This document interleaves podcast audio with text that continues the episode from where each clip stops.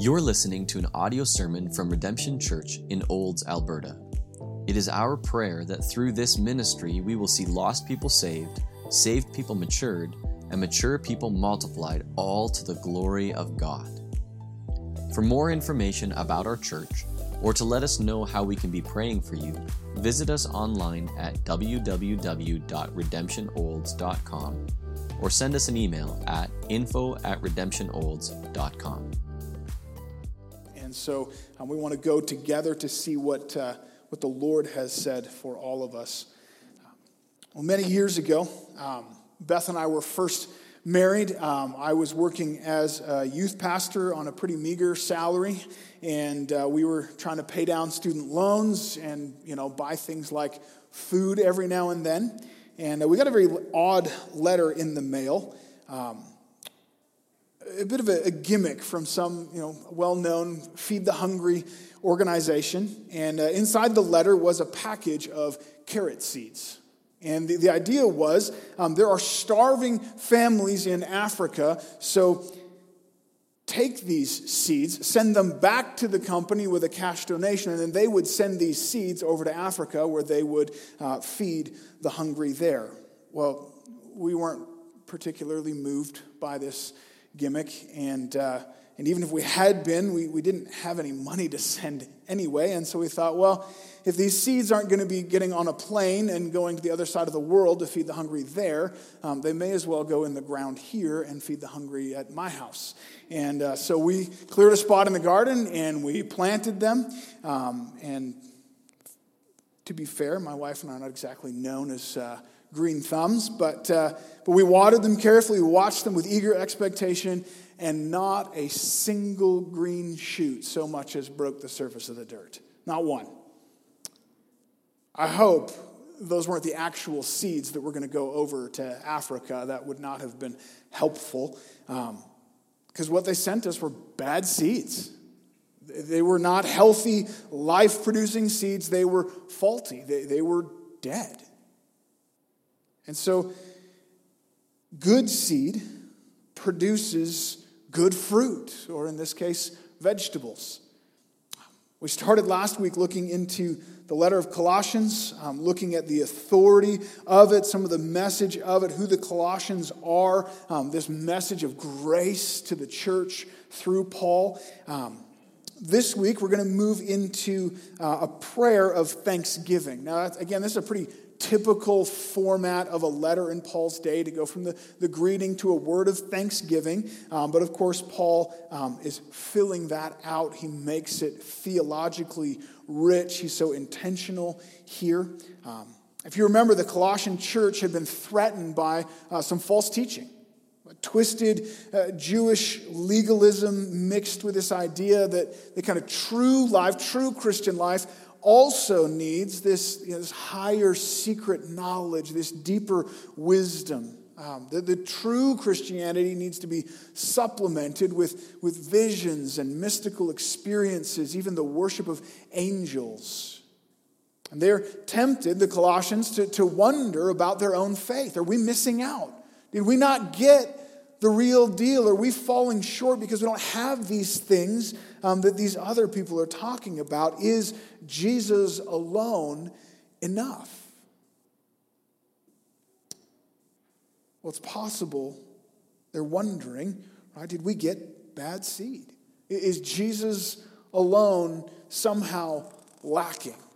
And so, Paul, as he's making this statement of thanksgiving, um, very pointedly and deliberately is, is showing them no, in Christ, you do have new life. It's happening. There's evidence of this growth that, that you, have, you, you have the good seed dwelling in you. Um, you can tell the, the good seed from the bad because the good seeds grow. So um, look with me at this, this prayer of thanksgiving and, and what it shows us about gospel growth. Looking at uh, Colossians chapter 1, we start in verse 3. We always thank God, the Father of our Lord Jesus Christ, when we pray for you. Since we heard of your faith in Christ Jesus, the love that you have for all the saints, because of the hope laid up for you in heaven. Of this you have heard before in the word of truth, the gospel which has come to you, and indeed in the whole world it is bearing fruit and increasing, as it also does among you, since the day that you heard of it and understood the grace of God in truth. Just as you learned it from Epaphras, our beloved fellow servant, he is a faithful minister of Christ on your behalf and has made known to us your love in the Spirit. Would you pray with me? Father, we come to you this morning as those who are poor and needy, who are helpless and weak, but you have given thought to us. You are our deliverer. God, we look to you this morning. Would you teach us? Would you encourage us? Would you strengthen us with your word? Lord, would you open our eyes to see um, the glory of Christ and the wonder of this gospel in a fresh way, um, to be filled up again with confidence and joy? God, would you send us out from this place um, with hearts on fire, um, passionate about your glorious gospel? Lord, we pray in Jesus' name.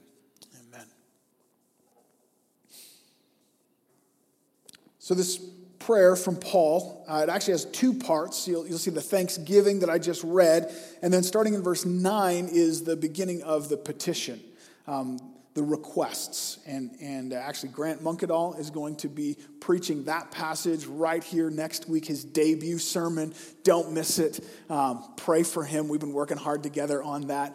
Um, but uh, uh, this week, we're just, this is just kind of the entry to this prayer, this, this thanksgiving statement. And, uh, and, and, Paul is, is, again, he's, he's filling out this thanksgiving, showing the Colossians what healthy gospel growth looks like, showing them they, they have this evidence. There's these sprouting seeds in their life. They have the true gospel. So that's, that's point one. Verses three to five is the growth of the gospel in us. This is what it looks like in us. Look at what he thanks the Lord for as he prays for them. Um, three words stand out. Um, did you notice them as you read? Faith, love, and hope. Familiar triad of words. As we heard of your faith in Christ Jesus, the love that you have for all the saints because of the hope laid up for you in heaven. Um, powerful triad right there. And, and it's used a number of places in Paul. You probably are most familiar with it from uh, 1 Corinthians 13, and, and rightfully so. Uh, Paul talks about the importance of love, the great love chapter, right? And he shows them that, that you may have all kinds of outward acts. As you might, you might be able to speak in the tongues of angels. You might have prophetic powers to know all things. You, you, may have this deep understanding and knowledge. You may have faith that can move mountains, the ability to sacrifice your body to the flames. But, but if you don't have love, it's nothing. It's worthless. It's dead. It's bad seed. It's no good. That's not gospel growth.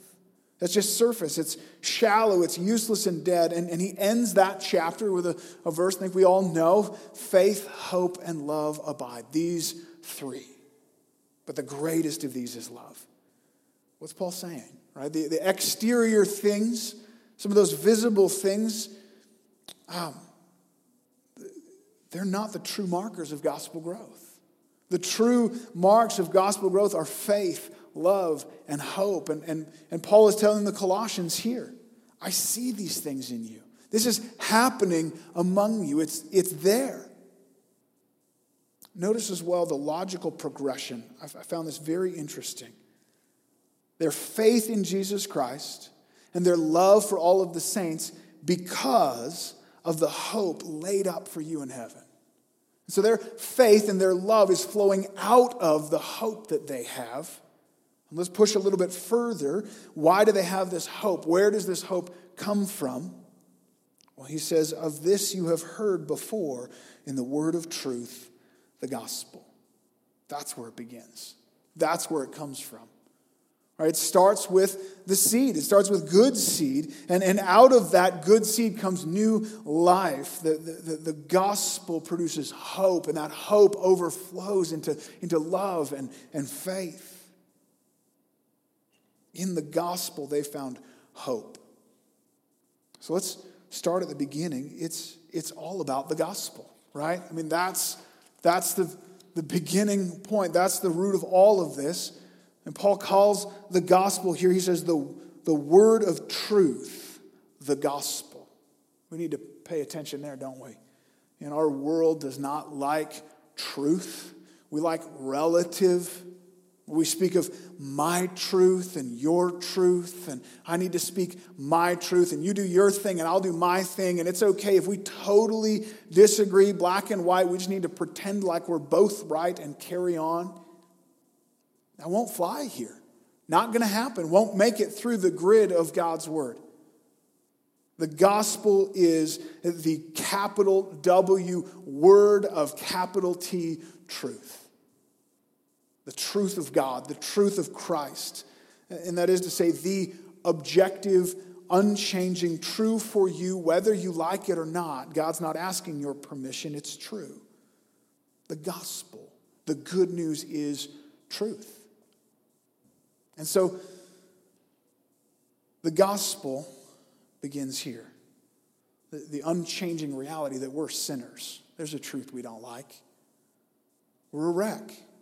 Whether we admit it or not, we're, we're, broken people, rebellious against God. We have not given Him the worship and honor that He deserves, not one of us, not for one moment of our lives. And, and because of that, we deserve His rightful wrath. We deserve hell. So here's the good part of the good news Instead of destroying us on the spot, as he would have been right to do, instead of just relegating every one of us to hell for eternity, which would have been righteous and good, he sent his son to live the perfect life, to die on the cross, to take the wrath that we deserved on himself, so that whoever calls in the name of the Lord will be saved. That's good news. That's unspeakably good news that we can be saved out from the wrath of God and into the limitless blessings and joy and love of God's grace. And it's Christ. It's all about Jesus. It's all about what he has done. That's the gospel. That's the good news. Trusting in him and him alone. And out of that truth, having believed that truth, having, having come to terms with my own wretchedness and uselessness to do anything good, and throwing myself on the mercy of God because of what Christ has done, there's hope. The gospel brings about hope. Hope of forgiveness of sin, hope of a, a guilty conscience wiped clean hope of a, this frustrating battle with the sin in my own heart to someday have victory in Christ, hope of escape from the pain and suffering of this broken world, and hope of an eternity of peace and joy with Him. Two things about this hope, as I just said first, um, it's a future hope. Right? Their hope is looking forward. It's not hope primarily for right now. There, there are parts of it, like we have blessings of the new life here and now. We, we walk in that to some degree, but, but the fullness of it, as Paul says, is laid up for you. It's stored away, it's kept safe in heaven. It's one of the marks of the true gospel. It, it gives hope that is forward looking. I'm not, I'm not expecting this world to give me everything my heart desires. I'm not looking for my, my joy and satisfaction now. I'm not surprised to find suffering and trials here. I'm looking forward. My eyes are ahead, and that, that future hope is what drives me. The second thing about this hope is that it's a hope in Jesus, right? It's not vague and general, it's a hope that has all of it bound up in Jesus. Uh, Paul shows this elsewhere as he continues through this letter, verse uh, chapter 1, verse 27.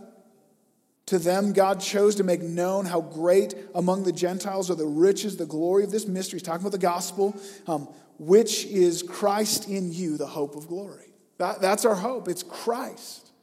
3 verse 4 that we looked at uh, over Easter when Christ, who is your life, appears then you also will appear with him in glory. That's our hope. That's when the good stuff really comes. He is our hope. It's future and it's Christ. And so the, the gospel, the good news of Jesus, uh, brings us hope, forward looking, focused on Christ. And, and out of that hope, then, springs love and faith. First, let's look at love. Um, clearly, love for one another. The love that you have for all the saints. This is crucial. This is a, a quintessential mark of the true believer, the true the person who's truly saved. 1 John 3 14, we know that we've passed from death to life because we love the brethren. Whoever does not love abides in death. So those who have passed from death to life, those who, who have been saved by Christ, love the brothers. They love the, the church, the, the people that make up the body of the church.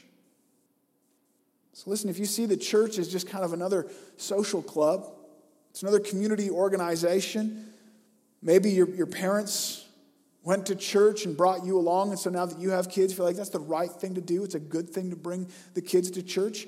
You're right, it is. We're thrilled that you're here, but you have to understand the church is so much more than that. This is the family of Christ. This is the gathering of people whose lives are so radically defined by having been rescued out of that desperate place of sin and brought into the family of God. And the hope that we have in that um, produces this bond of love that we have for one another. Not, not just a mushy feeling of love, but a practical, tangible, sacrificial, I will lay down my life to serve you kind of love. Even though we're different people, even though we have different ideas, even though we have different backgrounds, different preferences about all kinds of things. Let's get real edgy now. Even though we have different ideas about COVID 19 and what to do with it, we love each other, right? That, that, that stuff all falls behind. It all pales in comparison to the love that we ought to have for one another, a love that, that defuses anything that would seek to divide us, and a love that infuses every conversation. John 13 35, Jesus said, By this, by this, all people will know that you are my disciples if you love one another. Guys, we have this crazy world to press through for what, 80, 90 years, maybe 100 if you're really lucky. And when all this chaos and confusion is over and the suffering and the struggle is done, we have an eternity in joy and peace together. Together. So the gospel produces this hope which overflows into a love for one another. And then into faith faith in Christ. Now, just the way this is worded, I, I, I, don't think he's talking specifically about kind of that initial act of faith. That's often where our minds go, that, that first moment of saving faith. Um, because you need to trust in Jesus, you need to have faith in Jesus to have hope. Right? Without that saving faith, there is no hope. But the seed of the gospel, when it takes root in, in your heart by faith, it begins to grow and it produces an ongoing faith. It produces a life defined by faith, by continual trusting in Christ. And the first thing that, that faith looks like, faith means peace in Christ. Do you have peace in Him? Peace in the midst of a, of a chaotic world or this faith is born out of the, the hope that we have, the hope of heaven. We're looking forward to that. And, and when our lives are rooted in that hope, we realize this is not what's most important, right? That's our identity. That's where my, my fears will be put at ease, where my pain will cease, where my suffering will end we face this world and whatever it throws at us, we, we ought to be able to walk into it and through it with a sense of underlying peace and the hope that we have in eternity, the hope that we have in Christ. This is not our home. So things don't go the way we planned. It doesn't wreck us, right? It's not the end of the world. My life is hidden with Christ in God. That's untouchable. I'm just a, I'm just a sojourner here. I'm just passing through. It's not my life. This is not what makes my identity. I never expected to find satisfaction and joy and comfort in this life. Things are hard. Yeah, that's, that was the plan. That's what I expected. So faith means peace in Christ.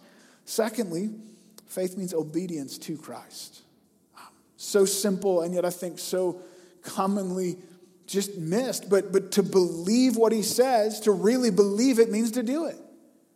Right? That's going to show up in our decisions. If I trust Christ, I'm going to obey him. I'm going to do what he says is best. Now, absolutely, there's the danger of legalism, right, that was happening in Colossae with the heretics there. Um, they had made their own kind of strict rules to be carefully obeyed. They were adding unbiblical rules. They got wrapped up in trying to earn their way to the new life. That's a very different thing than faith in Christ, trusting in Him that works its way out in humble obedience, right? Obedience that flows out of the grace of the gospel. Obedience that's, that's rooted in the hope that we already have because of what Christ has done. That's the fruit of the gospel. That's what that good seed looks like in us as it grows. So let me ask you do you, do you know that gospel? Have you repented of your sin and truly trusted in Him and Him alone? Is your hope wrapped up in the things of this world? Is your life defined by the, the pursuit of, the, the love of career or money or comfort, or are your deepest desires, your, your deepest longings looking forward, wrapped up with Christ in eternity? That's what my heart is set on. And are you living out of that hope? Does that define you to the point where, where it produces love? Love for the saints it produces a life of, of trust, of faith in Christ that, that, that shows up in a, a peace that rests in Him and an obedience to Him. Now, none of us walks this perfectly, right? Gospel seed does not make a, a full grown oak just appear in the spot. No, it begins small and it grows, and sometimes it has hard seasons and maybe even withers a little bit, but it continues over time, steadily and subtly growing. That's the, the good seed of the gospel. That's what it ought to produce in us that faith, love, springing out of hope. And, and let me just pause here to echo Paul.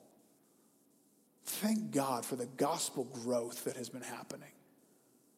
Guys, it's been a rough year. Anyone else feel that? I, am going to be blown away if you didn't. It's been rough. We've been tested and stretched.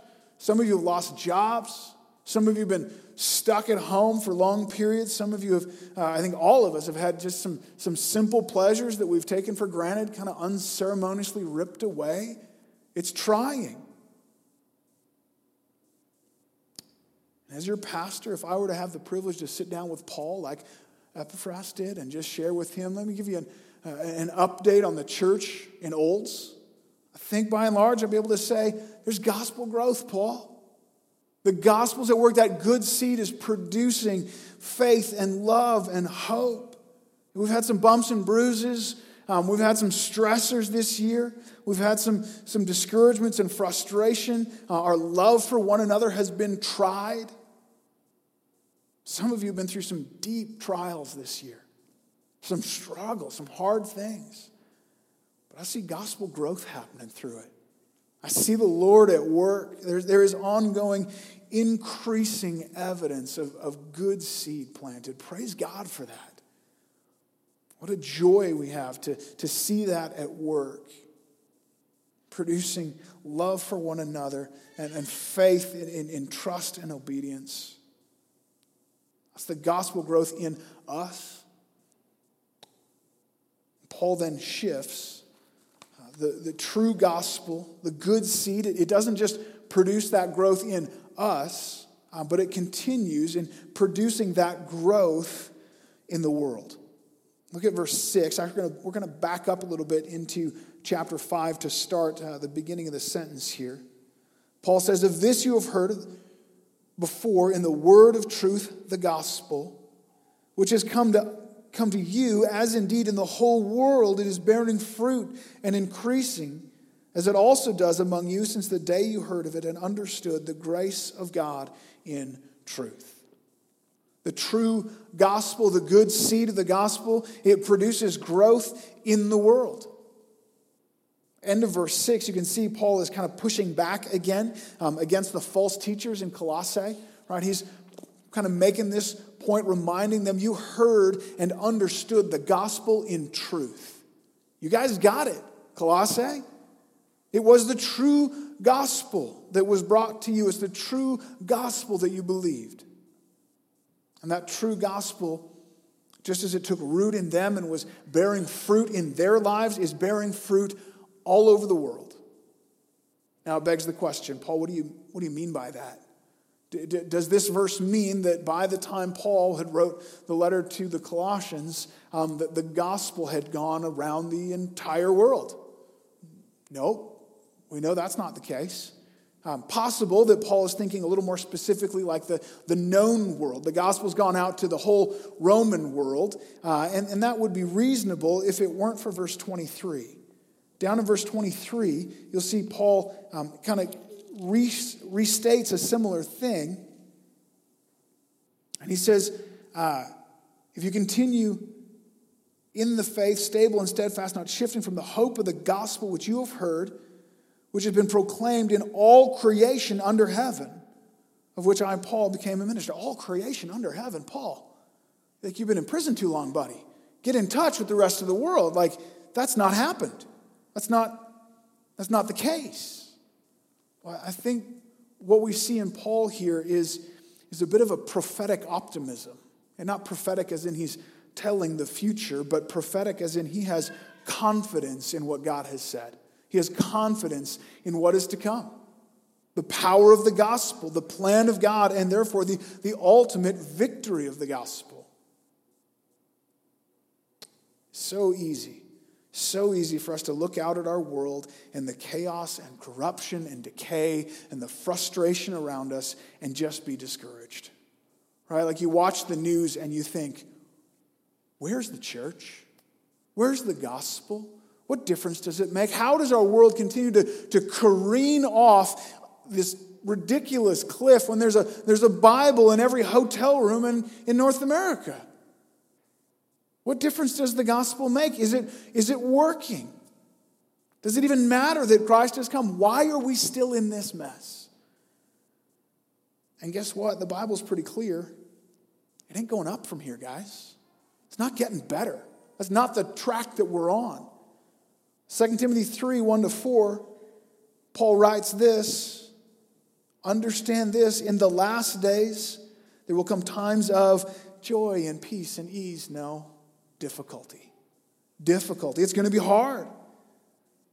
For people will be lovers of self, lovers of money, proud, arrogant, abusive, disobedient to their parents, ungrateful, unholy, heartless, unappeasable, slanderous, without self control, brutal, not lovers of good, treacherous, reckless, swollen with conceit, lovers of pleasure rather than lovers of God.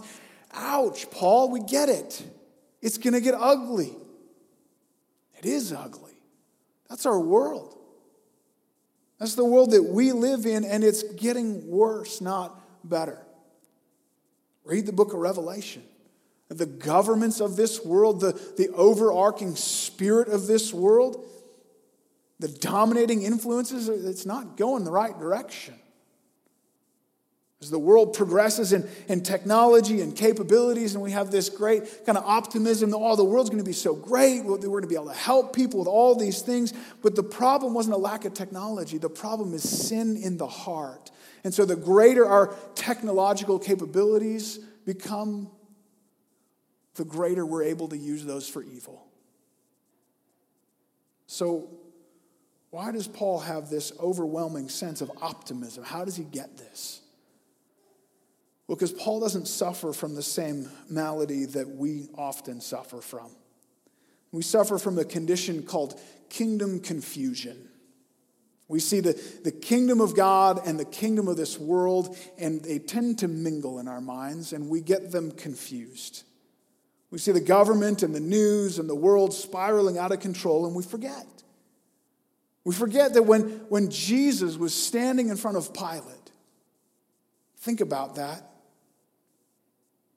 He's had all of his rights taken away completely. He's about to be wrongfully condemned to death and murdered because of his righteousness. The rulers of Rome, the rulers of the Jews, the people of Jerusalem are about to commit the single greatest injustice, the most wicked atrocity that would ever be perpetrated on this globe, bar none. And Jesus stood resolutely, unfazed, unsurprised, undeterred, and simply responded, John 18 36, My kingdom's not of this world. My kingdom is not of this world. This kingdom's a mess. This is a disaster, but that's not my kingdom. The disciples struggled deeply with this kingdom confusion. Even after Jesus had died and rose again from the grave, um, flip over to Acts 1. Just want you to see this. We'll spend a little bit of time here. Acts chapter 1, they confront Jesus. So get this like they're talking to the risen Jesus. And in verse 6, they're pushing on him. Jesus is now the time?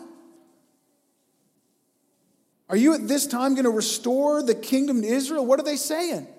Jesus, enough with the parables, enough with this meekness thing, right? Enough, enough with the secrecy. No more games, Jesus. Let's do this. Let's knock out the Romans. Let's fight. Let's take over. You're going to restore the kingdom to Israel. This is going to be great. Are you bringing your earthly, physical kingdom now?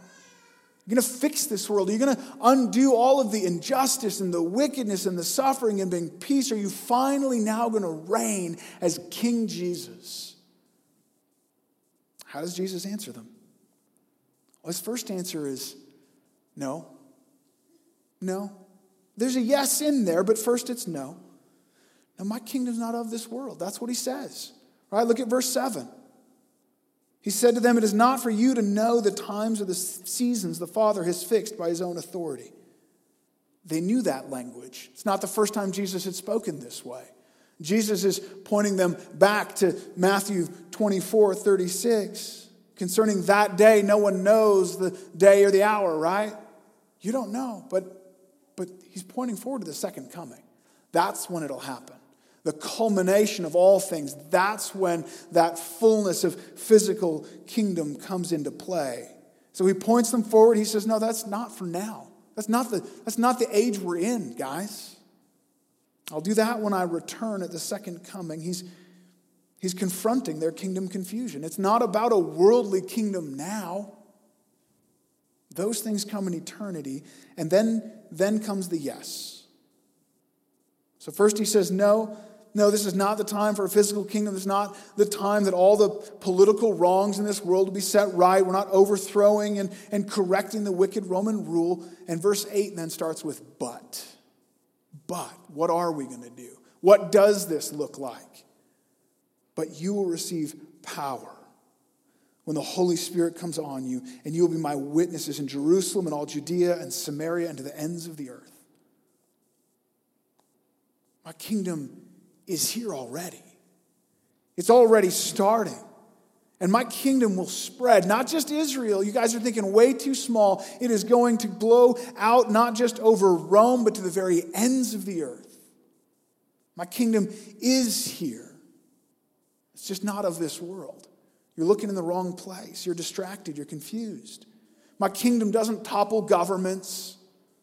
My kingdom doesn't bring an end to, to all the evil people in power and all the unjust systems that are around us. My kingdom rescues sinners out from that broken world.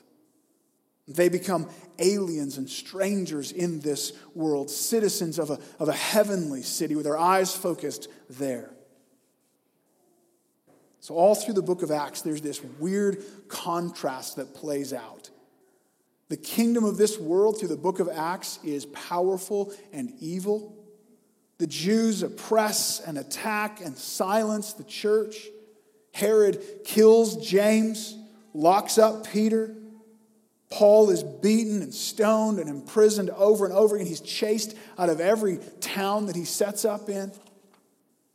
And the book ends with Paul imprisoned, awaiting his certain execution. And yet, the focus of Acts, the clear thread that runs all the way through the book is what? That the kingdom of God continues. The kingdom of God uh, is not hindered. So, Acts 247. The Lord added to their number day by day those who were being saved. 6 7. The word of God continued to increase and number, and the disciples multiplied greatly. Acts 12 24. But the word of God increased and multiplied. 16 5.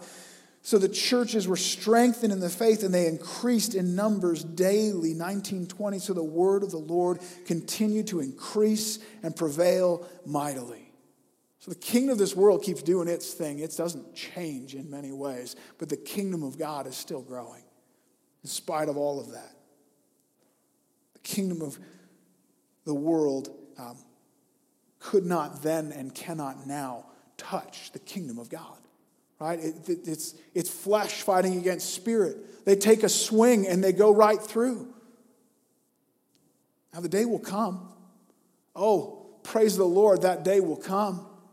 Revelation 11 15 when the kingdom of this world has become the kingdom of our Lord and of his Christ, and he shall reign forever and ever. Those kingdoms will be brought together. Christ will rule, but not yet.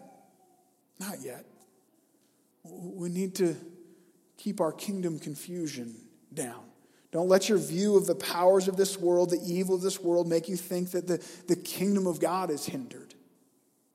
Don't get distracted by the kingdom of this world, getting, getting just far too caught up in, in, in politics and, and, and, and, and trying, to, trying to fix the physical things here and now. Not that we don't care about those things, not that Christians don't run into those things.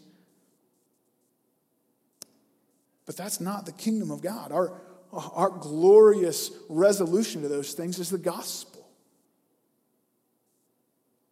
Don't be discouraged. When Paul promised that the evil of this world is going to go from bad to worse, it's going to happen.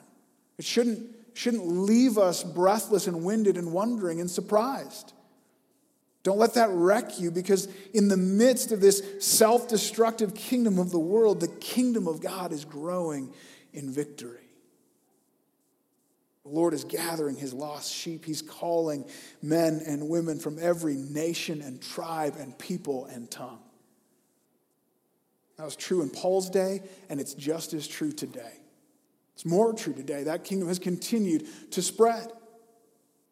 The good seed of the gospel grows. It grows in us and it grows in his world, continues to go out and expand as people hear and understand the grace of God in truth. Do you see the progress of the kingdom? Do you see that as much as the, the world and the devil rage against it and, and even have significant influence and control in this world, the kingdom of God is not stopped, it is not deterred. We should not be pessimistic about the kingdom of God. We should not be fearful about the, the state of our world. We should not let earthly power struggles be the, the focus of our, of our worry or the, or, or the focus of our hope. We're not citizens in this world, we're just passing through. The gospel of Jesus Christ will be victorious. So that's the, the growth of the gospel in us, which then produces gospel growth in our world. And then finally, Paul turns to the question of how. And here we see the gospel growth through faithful servants. Look at verses 7 and 8. Let me read them again for us. Just as you learned it from Epaphras, our beloved fellow servant, he's a faithful minister of Christ on your behalf, and he has made known to us your love in the Spirit. So Paul turns his attention to Epaphras, We talked about him a little bit last week. Um, though Paul uh, preached and taught for three years in Ephesus, just, just down the road from Colossae, uh, he never visited Colossae. Paul himself never went there. The church there was started by Epaphras, who heard the gospel from Paul in Ephesus and then himself became a messenger of that gospel. No doubt the, the false teachers in Colossae would see Epaphras as a threat right? They would need to they would need to overthrow his credibility if their teaching was going to proliferate in the church. And, and Paul, the apostle of Christ, takes this time to, to affirm the role that Epaphras played. And in doing that, Paul, I think, points us to an essential piece of this gospel growth puzzle. The true gospel grows in us and it grows in our world, and it grows through faithful servants. And, and notice about this gospel that he's, that he's already said back in verse 5. This faith, love, and hope, it, it grew in them from the gospel when? When they heard it. Just as you heard before in the word of truth. Again, verse 6, the gospel, he says, which has come to you. How did it come to them? They heard it. As indeed, so in the same way, in the whole world, it is bearing fruit and increasing, as it also does among you since the day you heard of it. Significant but simple truth. The gospel message goes forward as it is heard. What does that mean? It means we need to speak it. Romans 10:13 is a glorious truth. Everyone who calls on the name of the Lord will be saved. Romans 10:14 then asks a very pertinent follow-up question. How are they going to call? How does that happen? How do they call on someone they've not believed in? And how are they to believe in whom they've never heard? And how are they going to hear? Unless someone is preaching. So, Sure, everyone who calls in the name of the Lord will be saved, but how's that going to happen if there isn't someone speaking it? Well, John, that's your job. I put my two cents in the plate, and that pays your salary, and you do the preaching. No. No, I'm, I'm a pastor, I'm a shepherd.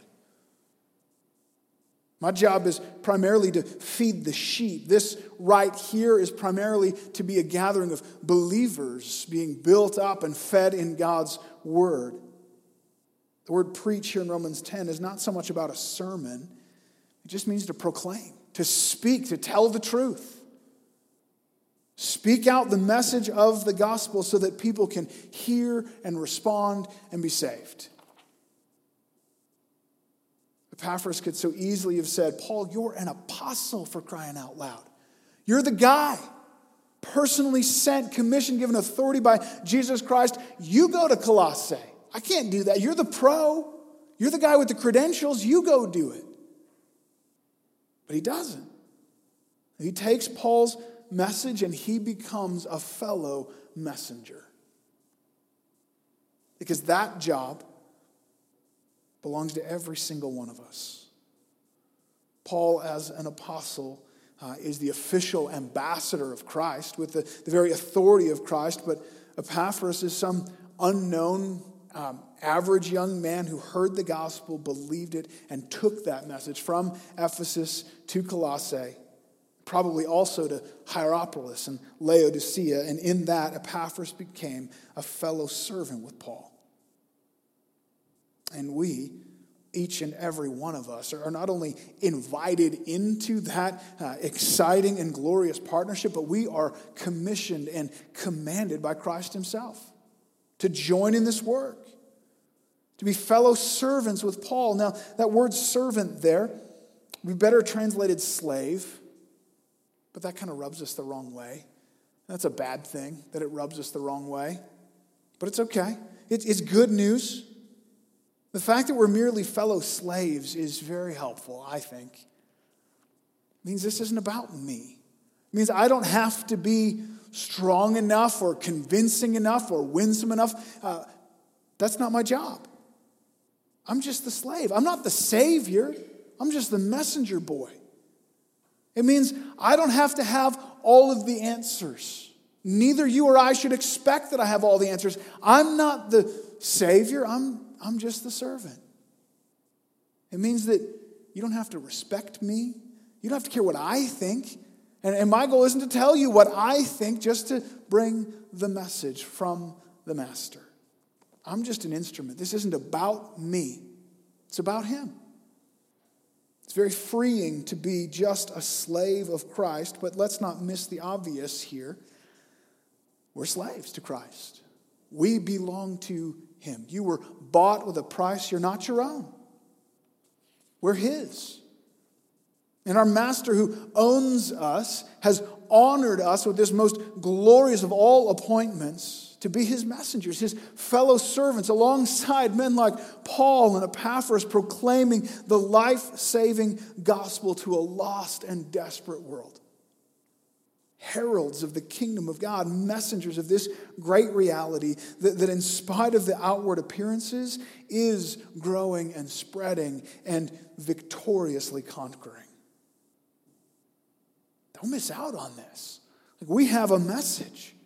A message that brings faith and love and hope to those who need it most. A message that is able to, to transform lives, but so much more importantly, to transform eternity. Do you see yourself as a fellow servant, a minister of Jesus Christ? And where do you walk that out? All of us ought to be living that out regularly in your work, in your neighborhood, in the coffee shops and restaurants, hardware stores, mechanic shops, wherever you are, whatever your job happens to be, whatever your personality happens to be, all of those are given as a gift to you so that you might serve the Lord as his faithful messenger. That's for all of us, no questions. Certainly, there are some who are particularly gifted in evangelism, but we're all appointed to this task. Now, that's every one of us. Maybe there's some here that God is calling you more specific way. Like Epaphras, this, this gospel needs to go out from here. Not just Olds, um, but just like we went from the church in Calgary to Olds and now we're planting in Red Deer, what's next? There, there is desperate need for more churches in Alberta, in Canada. There's gospel need. Need for faithful ministers who will who will give themselves to that task. Or maybe further than that, maybe the Lord's calling you to, to the ends of the earth. Some remote corner where the gospel has not yet reached. How amazing would that be to be a part of partnering with someone from this church and say, hey, we will send you off to some country I can't pronounce where we're not even allowed to tell where you've gone. Praise the Lord somewhere that the gospel has not yet gone, but guess what? It is going. And it will continue to increase and multiply. Because that's what the true gospel does. We've been recruited onto the winning team, right? So get out on the ice, get out on the field, get in the game. The gospel is powerful, the gospel will not be stopped. God's work, His kingdom is going forward. It grows in us, it grows in our world, and it grows through us as faithful servants. I invite Josh and the worship team to come, um, but I want to ask you take a couple of minutes. Take a couple of minutes before the Lord. Um, what's God calling you to do? Who are the people in your life that, that you need to be praying for, who need to hear the gospel, that you need to step up and, and have the guts to, to just open your mouth and begin to speak? Trust the Lord and just be his messenger. Pray for them. Or maybe God's calling you to more. Maybe God is calling you to, um, to, to go to seminary and get trained, to go plant a church, to be uh, a missionary overseas. Who knows what the Lord would do? What a, what a glorious thing that would be. And, and we would love to, to partner and work together in that. Um, but just let's take a few minutes in prayer. Definitely, each one of us needs to be praying for who are the people in my life um, that, that I need to be sharing that good gospel with. Let's pray for them. And uh, Josh will lead us in worship in a moment.